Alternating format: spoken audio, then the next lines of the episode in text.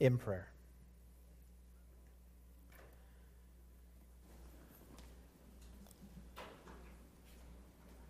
Father, in all things we need your Spirit. We need your Spirit to work in us and among us by your word today.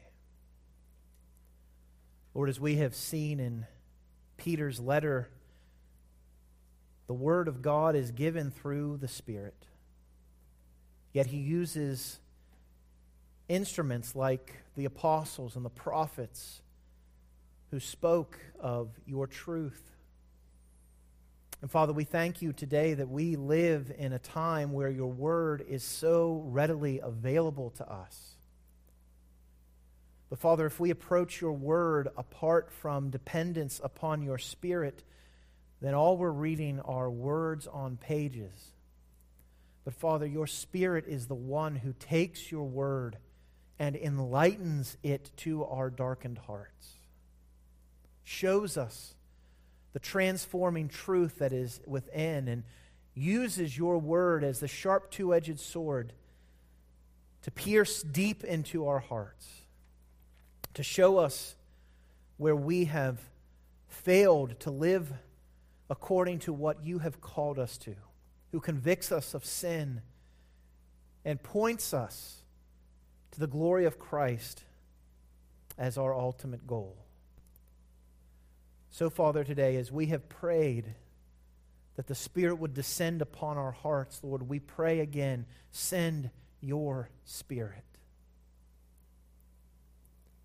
Work within us, Father, so that we would see and savor Christ more clearly, and that in seeing Him for who He is, we would be transformed into that same image. So, Lord, work in our midst by your Spirit. We pray all this in Christ's name, pleading his blood. Amen. If you take your Bibles and turn with me to 2 Peter chapter 3. 2 Peter chapter 3. We're finally getting towards the end of our time looking here at Peter's two letters. And again, the point of 1 Peter was to show us that we have everything we need in, in knowing Christ, that, that the knowledge of Christ and, and knowing Him is the key. And what he does in 2 Peter then is shows us that, that or I'm sorry, 1 Peter is about that we're to be pilgrims, that we don't belong in this world, the path of a pilgrim. Um, and we don't belong in this world. How do we then live in a world that is hostile to us? And 2 Peter shows us that the power to walk as a pilgrim is found in knowing Jesus Christ. And again, 2 Peter chapter 1 verse 3 his divine power has granted to us all things that pertain to life and godliness through the knowledge of him who has called us to his own glory and excellence. And so we've looked at, at how Christ has made that call, how it's changing us and transforming us more into his image. We saw how he does this by primarily using the Word of God as the means by which we are able to see who Christ is and be changed more into his image, that the scriptures themselves, the writings of the apostles and the prophets, the prophecy does not come from men, but it comes from God moving and working through men. And then he contrasted that with that which seeks to carry us away from the truth of God's word, the false prophets and teachers. And he gives us warnings, and we saw four particular warnings that Peter gives to, about those false prophets and teachers. And then we come to chapter 3. And what we're going to see Peter doing now is reminding us of the importance of the things that we need to keep before us at all times as we walk this path of a pilgrim.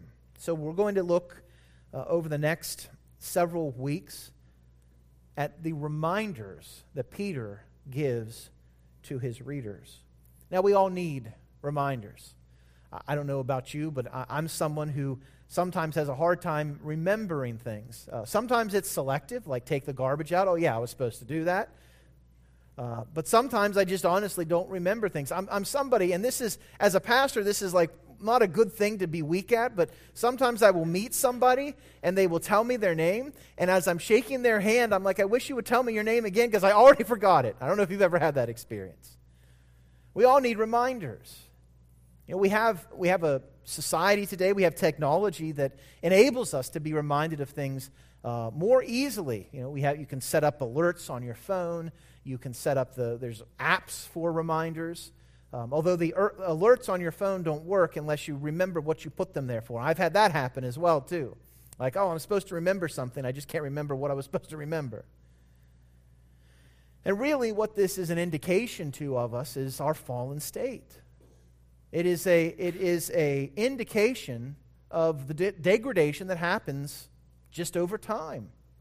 You know, I, I was recently enrolled in a, in a course uh, on preaching, uh, just something to sort of shore up and, and get a little bit more training. And, and I remember it, now it's been like 10 years since I've sat in a seminary class.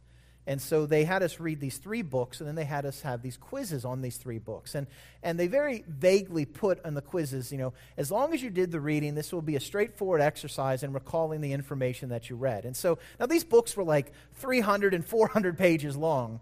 And the quiz was over everything that was in the book. And I remember sitting down at the first quiz, and I'm like, I don't remember any of this stuff. And 10 years ago, I could probably do okay with that. So I guess as the age comes, as the gray hairs come in, so goes the memory. And perhaps you can commiserate with me about that. But Peter here recognizes as well not only do we just forget the mundane things of life, we also have a tendency to forget the essential aspects of our Christian walk. And Peter comes to us here in chapter 3 as he has again spoken of the power that pilgrims have in knowing Christ, pointed them to the Word of God, warned them about false teachers. Now, as he comes to the close of what he's writing in the New Testament, he wants to remind us of some things.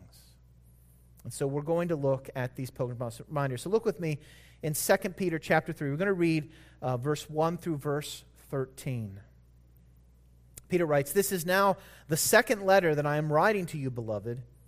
In both of them, I am stirring up your sincere mind by way of reminder that you should remember the predictions of the holy prophets and the commandment of the Lord and Savior through your apostles.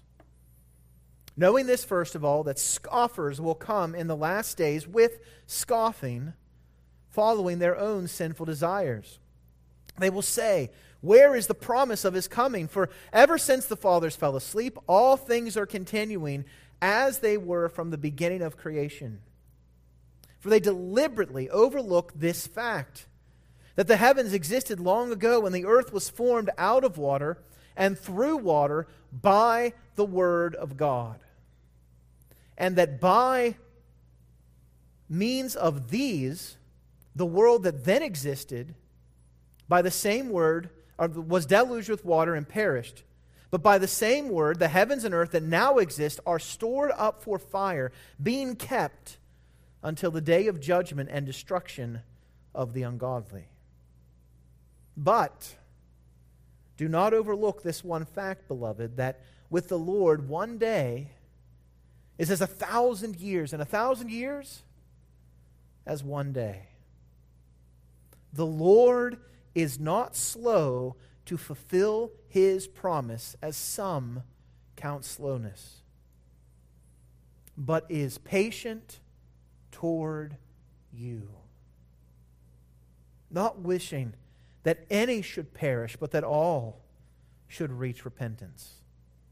But the day of the Lord will come like a thief, and then the heavens will pass away with a roar, and the heavenly bodies will be burned up and dissolved, and the earth and the works that are done on it will be exposed. Since all these things are thus to be dissolved, what sort of people ought you to be in lives of holiness and godliness, waiting for and hastening the coming of the day of the Lord, because of which the heavens will be set on fire and dissolved, and the heavenly bodies will melt as they burn. but according to his promise. We are waiting for new heavens and a new earth in which righteousness dwells.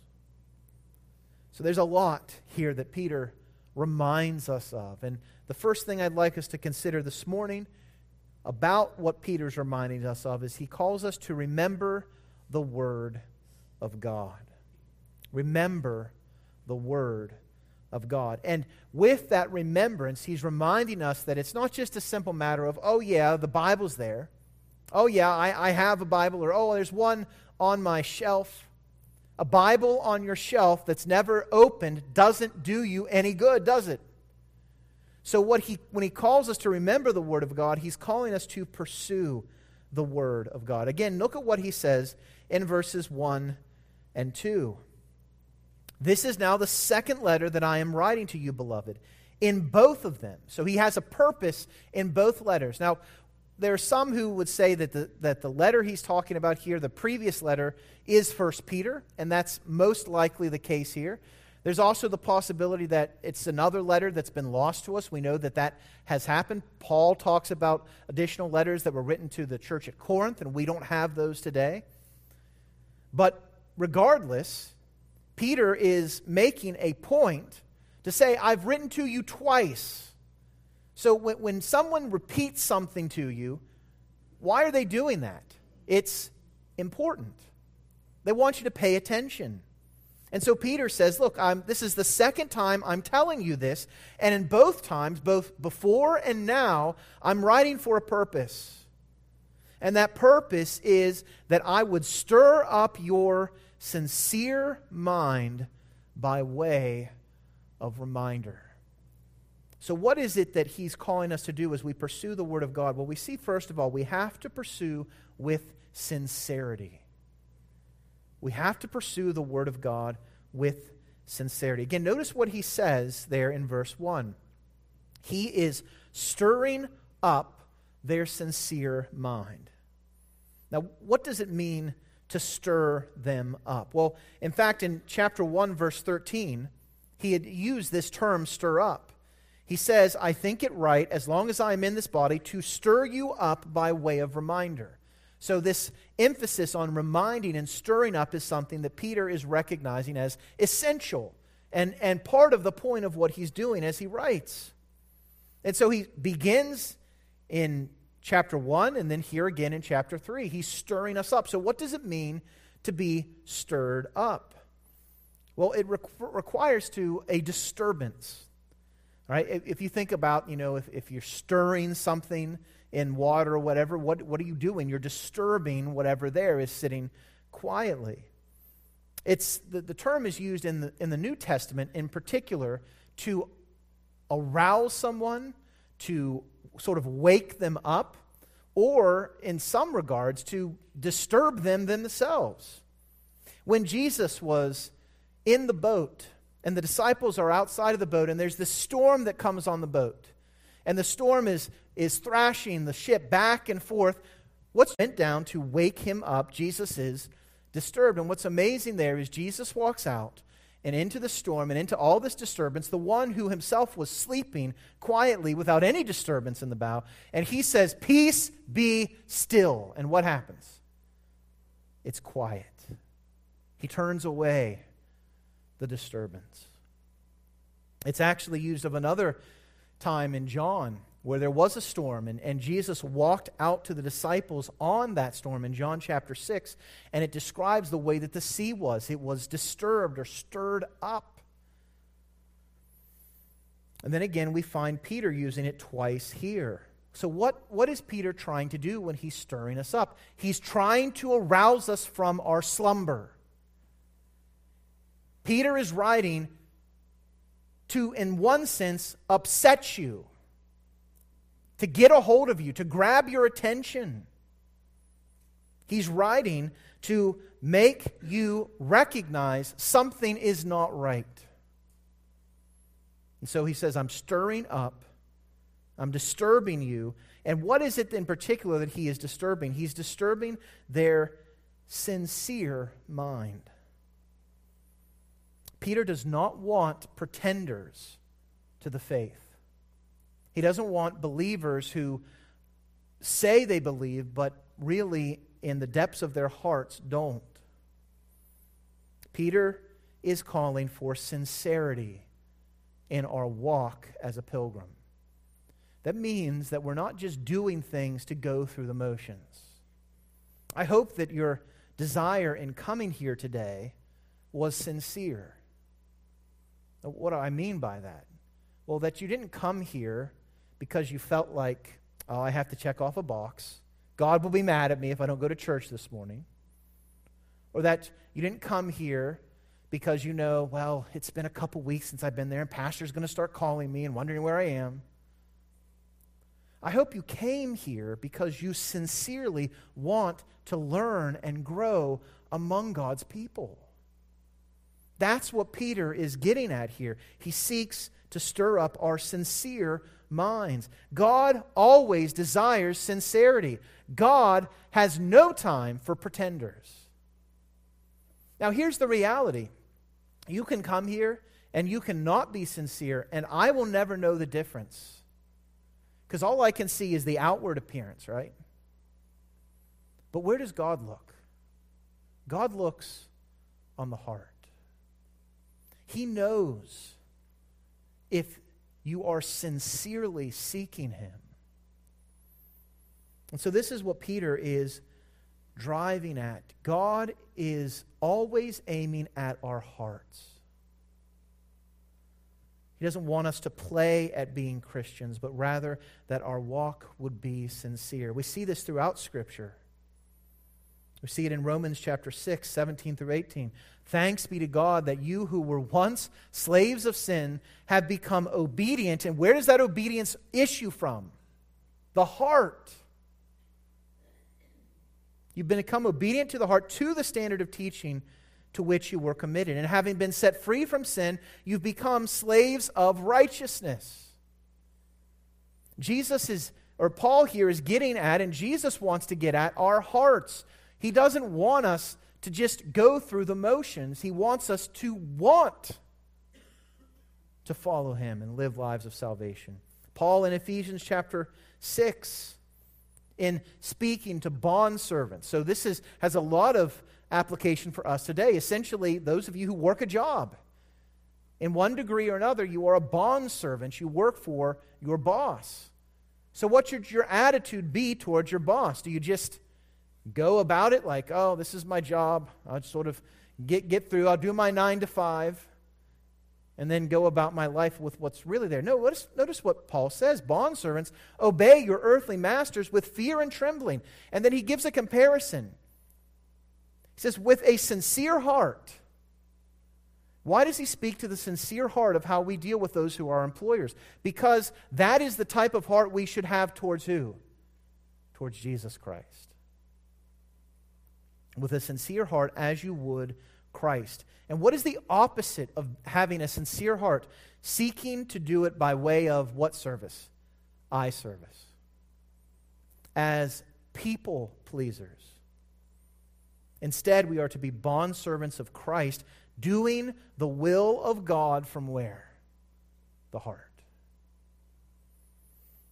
Every other religion on the face of this planet seeks for you to keep a moral code, and that is it.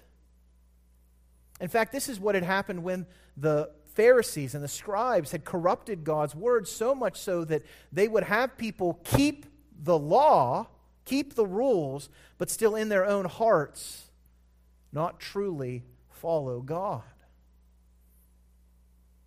And so Peter here is calling for us to pursue with sincerity.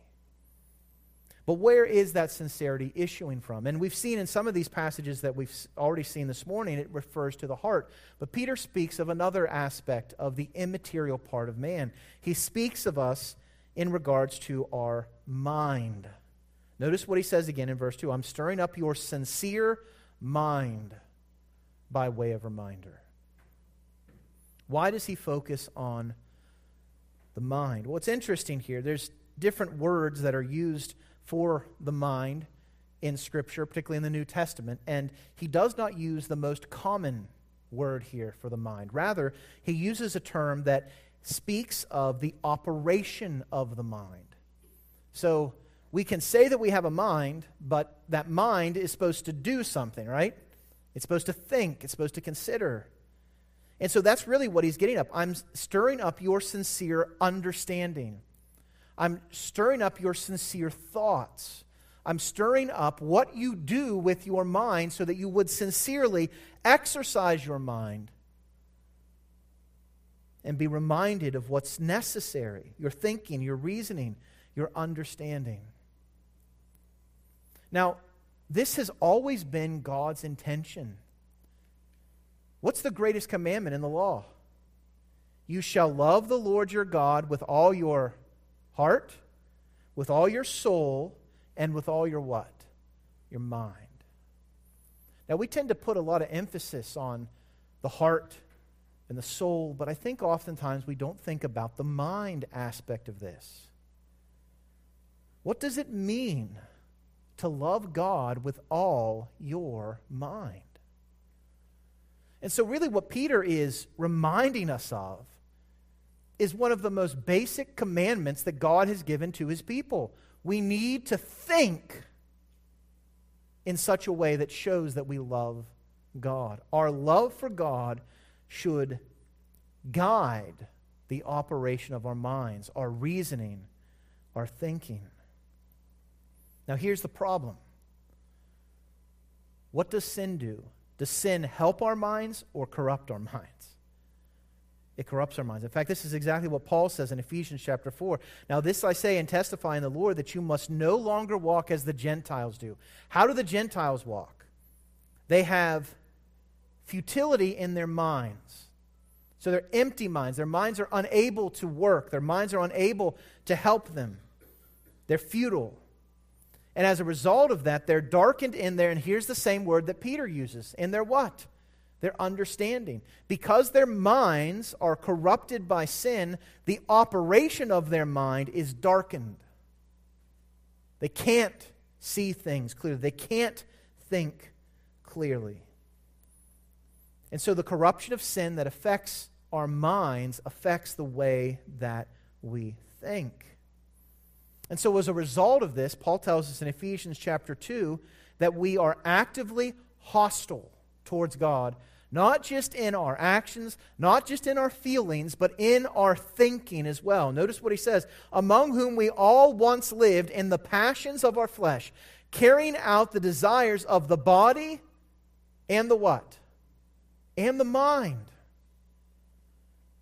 And were by nature, because of our body, our hearts, our minds being fully given over to sin, God judges sin. And as a result of that, we are children of what? Wrath just like the rest of mankind. This hostility in our minds, this, this darkness that is driven by the desires and, and passions of the flesh, cause us then to be alienated from God, and now not just alienated from Him, but our thoughts about God are not positive thoughts, they're hostile thoughts. The way we think about God, left to ourselves in sin, is that we hate him. And we actively think that way. And so there's a big problem, isn't there? Sin corrupts our minds, and that then, in effect, affects the way our minds operate. But God is a God of grace, is He not? And what does He do? In Christ, he transforms not just our hearts, not just our souls, He transforms our minds as well. Notice what's said in Hebrews chapter 10. For by a single offering he has perfected for all time those who are being sanctified. And the Holy Spirit also bears witness to us, for after saying, This is the covenant that I will make with them in, those, in them after those days. So this is the new covenant, declares the Lord. I will put my law on their hearts, and he will write it where? On their minds. God works by His grace and through the work of Christ as the great sacrifice for our sins in transforming not just our actions, but transforming our thinking. So that the law of God is now not something that we are hostile towards, but rather it's written in our own minds. We think, actively think about how we can please the Lord. And so, what is our responsibility here as a result of this? Here's the thing we have to recognize this is a work entirely of God's grace. You cannot change your mind. This is something that, as I've worked in ministry longer, I've found I can't change anybody's mind. Right? I, you, and you know this as well, right? You, you talk, if you're married, you want to change your spouse's mind on something. It's not going to really happen very easily, is it? It's really hard to change people's minds. And particularly a mind that has been corrupted by sin, a mind that is hostile towards God. It needs an act of God's grace to change that mind. And that grace is poured out in Jesus Christ. So now, what is our responsibility? What does Paul say in Ephesians chapter 4? He tells us that we are not to walk the way that as he describes what it is to walk apart from Christ, he says that's not the way you've learned Christ. Assuming that you've heard about him and were taught in him, as the truth is in Jesus. This is what we have to do put off the old self, which belongs to your former manner of life and is corrupt through deceitful desires. And then notice what he says. He doesn't tell us to keep a list of rules. That's not the first thing he tells us to do. He doesn't tell us to go to church. He doesn't tell you to give the offering. He doesn't tell you to, to do read your Bible and pray every day. All of those things are great. But the first thing he tells us to do is that we are renewed in the spirit of our what? Our minds. How you think is going to affect how you act. And of course, we know Romans chapter 12, verse 2. We're not to be conformed to this world. How do we fight against conformity to this world? We are transformed by the renewal of our what? Our minds. So Peter is calling us to pursue with sincerity from our minds the Word of God. Now, you say, why is it the Word of God because that's the very thing he begins to remind us of. Look again.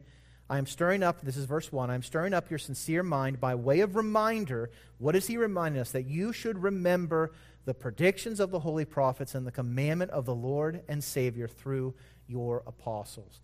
Where must our minds be focused? On the Word of God. Now, we're going to talk in a second about what he means by those two phrases he uses the predictions of the holy prophets and the commandments of the Lord and Savior through our apostles. But just before we get there, I just want to ask you how often do you think about God's Word? How often is your mind shaped by God's Word? The Scriptures have a term for this. It's the term meditation. We're called to meditate upon God's Word. That requires the operation of our minds. We need to be thinking about it. How often do you think about God's Word? How often is God's Word and the principles that are found in it and the truth that's found in it upon your mind? Peter is saying, Look, I'm reminding you of this. Why is he reminding you of this? Because you and I both know it's so easy to think about other things, right? It's easy to have the focus of our um, efforts in thinking drawn towards lesser things. It's easy for us to be caught up with career goals and to exercise the energy of our minds towards those things. It's easy to think about the relational problems that we're having and or relationships that we want to have and, and exercise the efforts of our mind towards those things. We can have financial difficulties and think about them. We can, we can essentially become singular focused on everything else but Scripture, can't we? And so Peter comes and he's like, I need to remind you guys of something. You need to, in the sincerity of your mind, seek Scripture. Pursue Scripture. Are you doing that? Well, what is it that we're called to pursue with sincerity? We're called to pursue the genuine Word of God. The genuine Word of God. This is what we're called to remember. This is where we're to set our thoughts toward. Now, already Peter has pointed his readers to the Word of God in this book. Chapter 1, verses 3 through 4. He speaks about how we have everything that pertains to life and godliness through the knowledge of Him.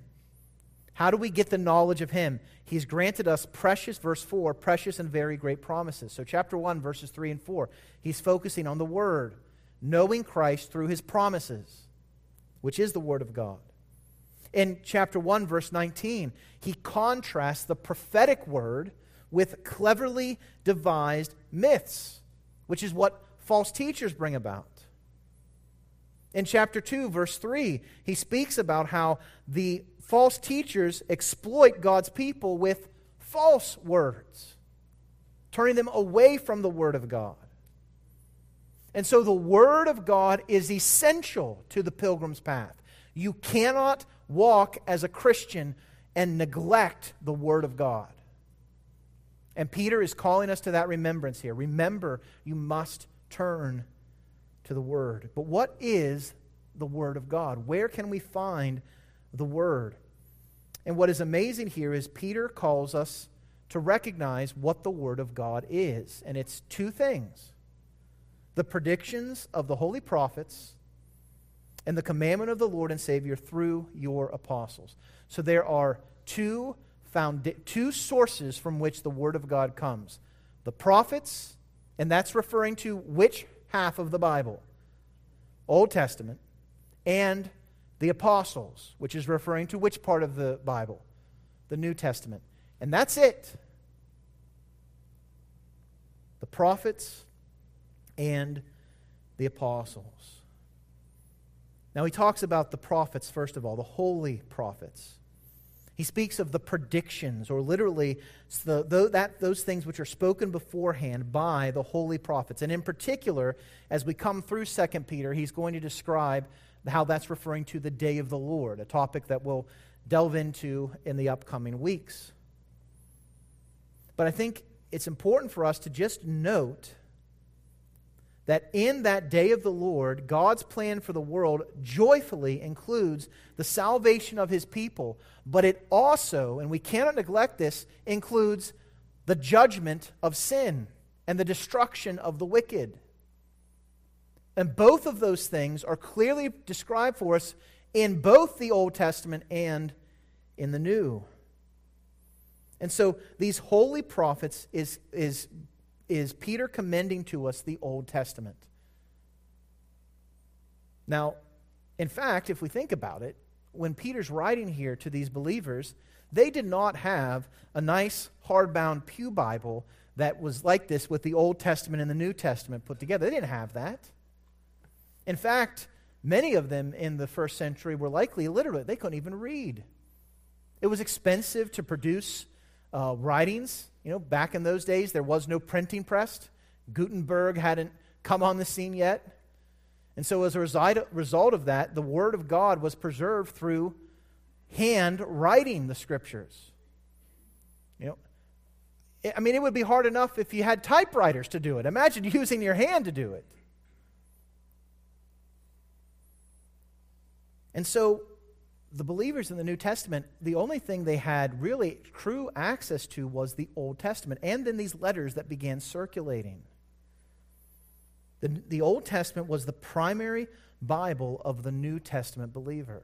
Now, here's the thing if Peter's writing these things to us and we're to be reminded of them, and the primary Bible of the New Testament believer was the Bible, or was the Old Testament, then shouldn't we pay attention to the Old Testament? And my fear is that what do we often do as believers today? We neglect the Old Testament and focus only on the New Testament. Now, it's, now I'm not trying to say you shouldn't read the New Testament. Please understand. But don't neglect the Old Testament. In fact, Peter is reminding us that we need to remember the predictions of the holy prophets in the Old Testament. It is through these predictions, really, that we see the faithfulness of God demonstrated. Why should you believe in God? Because he never fails his word. Zechariah, John the Baptist's father, says this Blessed be the Lord God of Israel, for he has visited and redeemed his people and has raised up a horn of salvation for us in the house of his servant David, as he spoke by the mouth of his what? Holy prophets from of old, that we should be saved from our enemies and from the hand of all who hate us. Peter, as he's preaching to the crowds in Jerusalem, challenges them he says, And now, brothers, I know that you acted in ignorance, speaking of the crucifixion of Christ, as also did your rulers. But what God foretold by the mouth of all the prophets that his Christ would suffer, he thus fulfilled. So, what is the message then? All right? The Old Testament prophets spoke of Christ coming. What is the message? Repent. And turn back that your sins may be blotted out, that the times of refreshing may come from the presence of the Lord, and that, me, that he may send the Christ appointed for you, Jesus, whom heaven must receive until the time for restoring all things about which God spoke by the mouth of his holy prophets long ago. What was, we just read it in Mark. Jesus began his ministry, and what was his message? What was the first word of the gospel message, the gospel proclamation that Jesus said? Repent and believe the gospel. And so we have the same thing. This has been God's plan from the beginning. How do we know that? The holy prophets tell us this. So we have to recognize that the Old Testament is necessary for us. What, is, what does Paul tell Timothy? How much of Scripture is profitable for doctrine, reproof, correction, and instruction of mind? How much? All. And that includes the Old Testament. But Peter's not done. Yes, the Old Testament is necessary. We must not neglect it. But then he points to the New Testament. What is the New Testament? The New Testament is the commandment of the Lord and Savior through your apostles. The Greek construction here is really difficult. Um, it literally means, in the command of your apostles of our Lord and Savior. And I think the ESV gets what Peter is trying to get at here. The implication is clear. The writings of the apostles, and who are the apostles? The apostles are those who were directly commissioned by Christ on earth so, those who saw, and particularly those who saw the risen Christ. So, you've got the 11 disciples, plus they added one more in that had seen Christ, and then you have one apostle who was born out of due time, the apostle Paul. And that's pretty much it. And why did God send these apostles? Why, why did he commission them? So that just like the prophets gave the Word of God, Christ's Word could be given through the apostles. I, maybe you've heard of people refer to themselves as red letter Christians. You ever heard of that term? Right, a red letter Christian is someone who essentially says, I really love the teachings of Jesus. And so they, the, you know, the Bibles that have the red letter editions where all the words of Christ are in red, the, that's the type of Christian they are. I follow Jesus, but what they end up doing is either neglecting or diminishing the message of the apostles, particularly Paul, but also Peter and John and James. What is Peter saying here? He's saying when you reject Paul's writings, whose word are you ultimately rejecting? Jesus's, Christ's. Notice again what he says it is the commandment of the Lord and Savior that comes through the means of who? The apostles. There is a movement, particularly today, in, in some, some realms of Christendom that want to minimize Paul's influence. They say he corrupted the teachings of Jesus. You'll see this. You turn on the History Channel, that's what you're going to see. That's the type of idea. Paul, Paul changed what Jesus was teaching. And that's not what Peter says here. What does Peter say? What did Paul's words are actually whose words? Christ's words. And so we're called to remember those words. So, what then can we take from what Peter says here in pursuing the Word of God? We're called to pursue the Word with sincerity. We're called to pursue the Word from our minds, and we're called to pursue the genuine Word of God, the writings of the prophets and the apostles, the Old and the New Testament. So, how do we then respond to this? Well, we pursue the Word sincerely. When it comes time for you to come on Sundays and we're coming here and the Word of God is being opened and expounded to you, are you just going through the motions, or do you really want to be here to learn what God says? You're to come sincerely to God's Word. Not just when you come here on Sundays, but what about in your own time in God's Word? When you open up the Word of God and you read it, are you just doing your devotions, doing your duty, or are you really looking to grow and feed upon the rich Word of God that is nourishment to your souls. You know, if, if someone were to tell me this afternoon, Pastor, I baked you a delicious ham. Do you think I'm going to sincerely go after that ham? Yes. Why? Because I love ham. And so our sincere pursuit of God's Word shows us that we love the Word. Do you sincerely pursue God's word? And then, secondly, you need to be disturbed by your lack of pursuit of God's word. Peter found it necessary to write to these first century believers to stir them up, to wake them from their slumber, to almost be like a violent storm in their lives because they weren't pursuing the Word of God correctly wonder as you sit here this morning and you evaluate how you pursue God's word, is it what it ought to be, or are you also needing to be stirred up and disturbed? And then finally, pursue the whole Word of God. Don't just be someone who loves the New Testament. I love the New Testament but we should also love the Old Testament. That means that we also love all those passages in Numbers with those names that nobody in their right mind can pronounce, right? So and so begat so and so, who begat so and so. You realize that that is God giving a tangible evidence of the faithfulness he's made to his promises. He told Abraham, I'm going to make your seed like the sands of the sea like the grains of sand in the sea. And then you read the grains of sand in the sea, and what do we do? We oh, I got to go through all these words, these names again. No, be encouraged. God keeps His promises. Or you're reading in Leviticus, and you see these strange rules. No mixed clothing.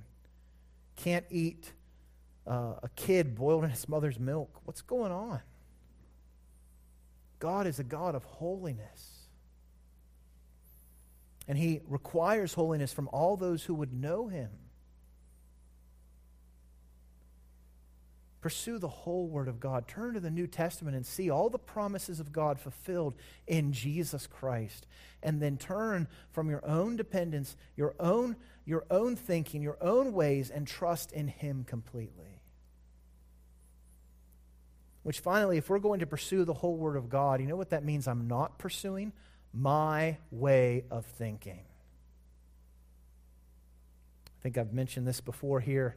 I have a, there's some things that are pet peeves of mine. And one pet peeve of mine is when someone is talking to me and they say, Well, I know that the Bible says this, Pastor, but I think. And then they essentially turn back what the Bible says. Do you ever do that? I'll tell you, every time you choose sin over following Christ, you do that. So when we're called to pursue the Word of God, it's more than just pursuing it and reading it and, and, and being, but having it in the forefront of our minds so that it affects the way we live our lives. Not as a means of earning favor with God, but as an outworking of seeing Him in His Word. So pursue the whole Word of God. Pursue it sincerely. Be disturbed by your lack of pursuit of God's Word. And then go to God's Word. Think upon it. Meditate on it. And be transformed. This is just the beginning of the reminders. And particularly the reminders about God's Word that Peter gives us. This morning, we're going to observe the Lord's table. And as we always do, we take up an offering for those in our congregation who have specific needs uh, for our benevolence fund. Uh, this fund exists to help those that, that either in this congregation or at times outside of this congregation that have uh, demonstrable financial needs, and we seek to help them with those things. God calls us to care for those who are in need. So, if we can have the ushers come, we'll receive that offering at this time. Let's pray and ask God's blessing on the offering. Father, Lord, we thank you for your word that is given to guide and direct us in all things.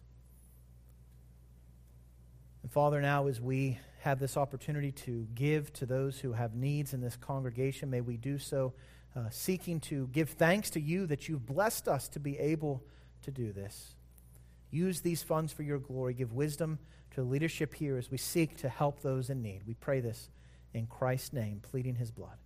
Amen.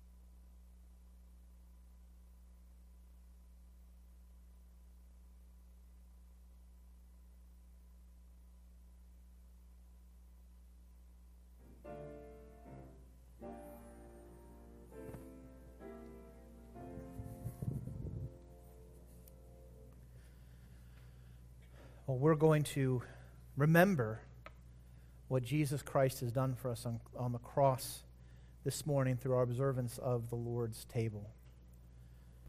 Christ calls his disciples to go through a physical representation of what he suffered on a regular basis. He calls us to do this often, and we uh, observe this once a month here, usually on the first Sunday of the month. It's an opportunity for us to remember. Our, our Savior is exceedingly gracious, isn't He? And He puts this as a command to His people to give us a time to set aside all the things that distract us from what He's done and to reset, if you will, to remember what we're living for. The cross is to be central in our lives. And so, this meal, this table that we come to and share in together, is an opportunity for us to remember and to show as a sign what Jesus has done. It doesn't save us. By partaking in this supper, we in no way, shape, or form add to anything that would make God save us. We're saved by grace through faith. Grace is given not because of what we've done, but, but in spite of what we've done. So we must realize as we come to this table that it doesn't save us, but rather it is a precious gift of our Savior to remind us of what He's done. The bread reminds us of His body, which was broken for us. Christ's body was cut, whipped, beaten, lacerated, and bled. And he faced all of that for his people. His body was broken for you. The cup reminds us of his shed blood. Blood without spot or without blemish. Blood that flowed freely on the top of a hill called Golgotha, the place of a skull. And there Jesus poured out his life for us. Why? The broken body, the blood that was shed, the gory sight of Christ is all given to remind us that the physical suffering of what Jesus faced was just a drop in the bucket of what he truly faced as the wrath of God was poured out upon him. The body was broken because it was the will of the Father to do it. Why? So that we, who are in Christ by faith, would never face the wrath of God. And so, this is an opportunity for us to remember the very basis of our hope that Jesus bled and died for us. So if you're here today and you're professing faith in Jesus Christ alone, you're welcome to come and to partake with us. But let us never forget that this is not just a ritual, it is an opportunity for us to set our hearts and our minds at remembering Christ. And if we do this in a flippant way, if we come at this as just some ritual that we go through, the scripture tells us that God judges that. And in the church at Corinth, some people had fallen sick and some had even died because of their lack of recognition, their mockery of this table. So we come joyfully, but we come solemnly remembering what Christ has done for us. We'll distribute the elements at this time.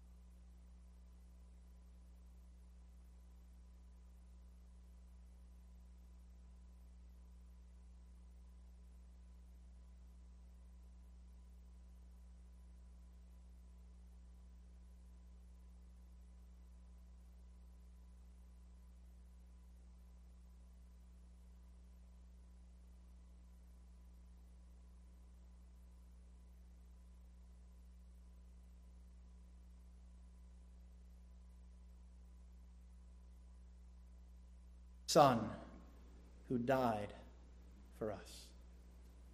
Thank you for the body of Christ that was broken for us. We pray this in his name, pleading his blood. Amen. On the night when Christ was betrayed, he took the bread and broke it and gave it to his disciples and said, Take, eat. This is my body, which is broken for you. Do this in remembrance of me. Shall we partake together?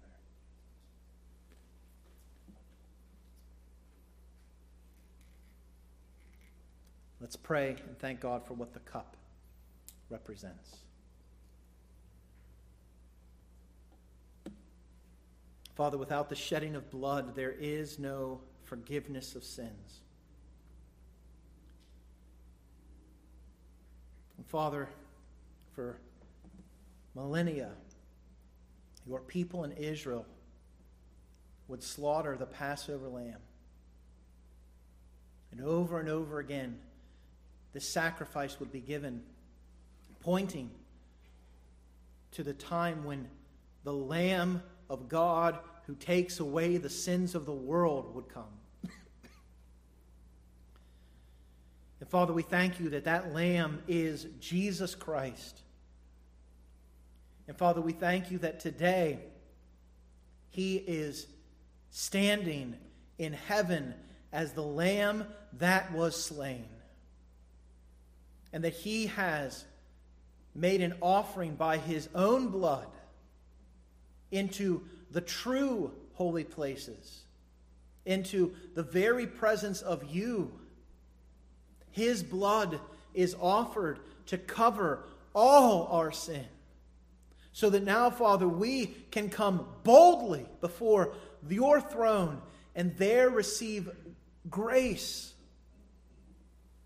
Grace that we desperately need. Grace that helps us in our times of need. Father, we thank you for the blood of Christ that washes us white as snow. Father, what can wash away our sin? Nothing but the blood of Jesus. So thank you, Lord, for the shed blood of Christ that cleanses us from all sin. And we pray this in Christ's name. Amen. Christ then took the cup and blessed it and gave it to his disciples and said, Take, drink. This cup is the new covenant in my blood. Do this as often as you drink it in remembrance of me. Shall we partake together?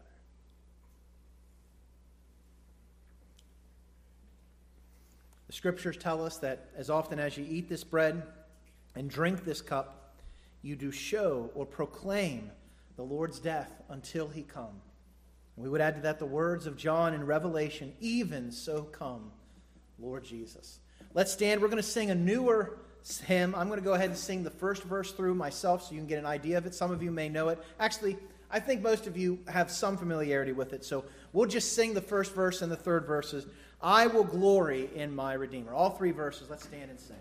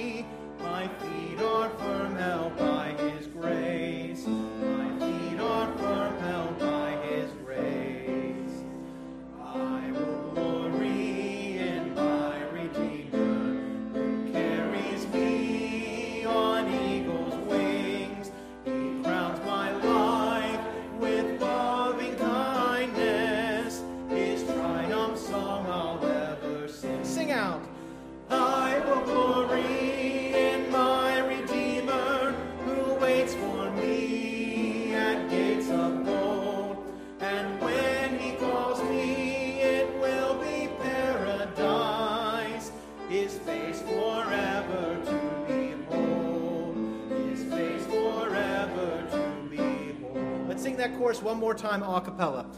I will glory in my Redeemer who waits for me at gates of gold. And when he calls me, it will be paradise, his face forever to behold, his face forever to behold.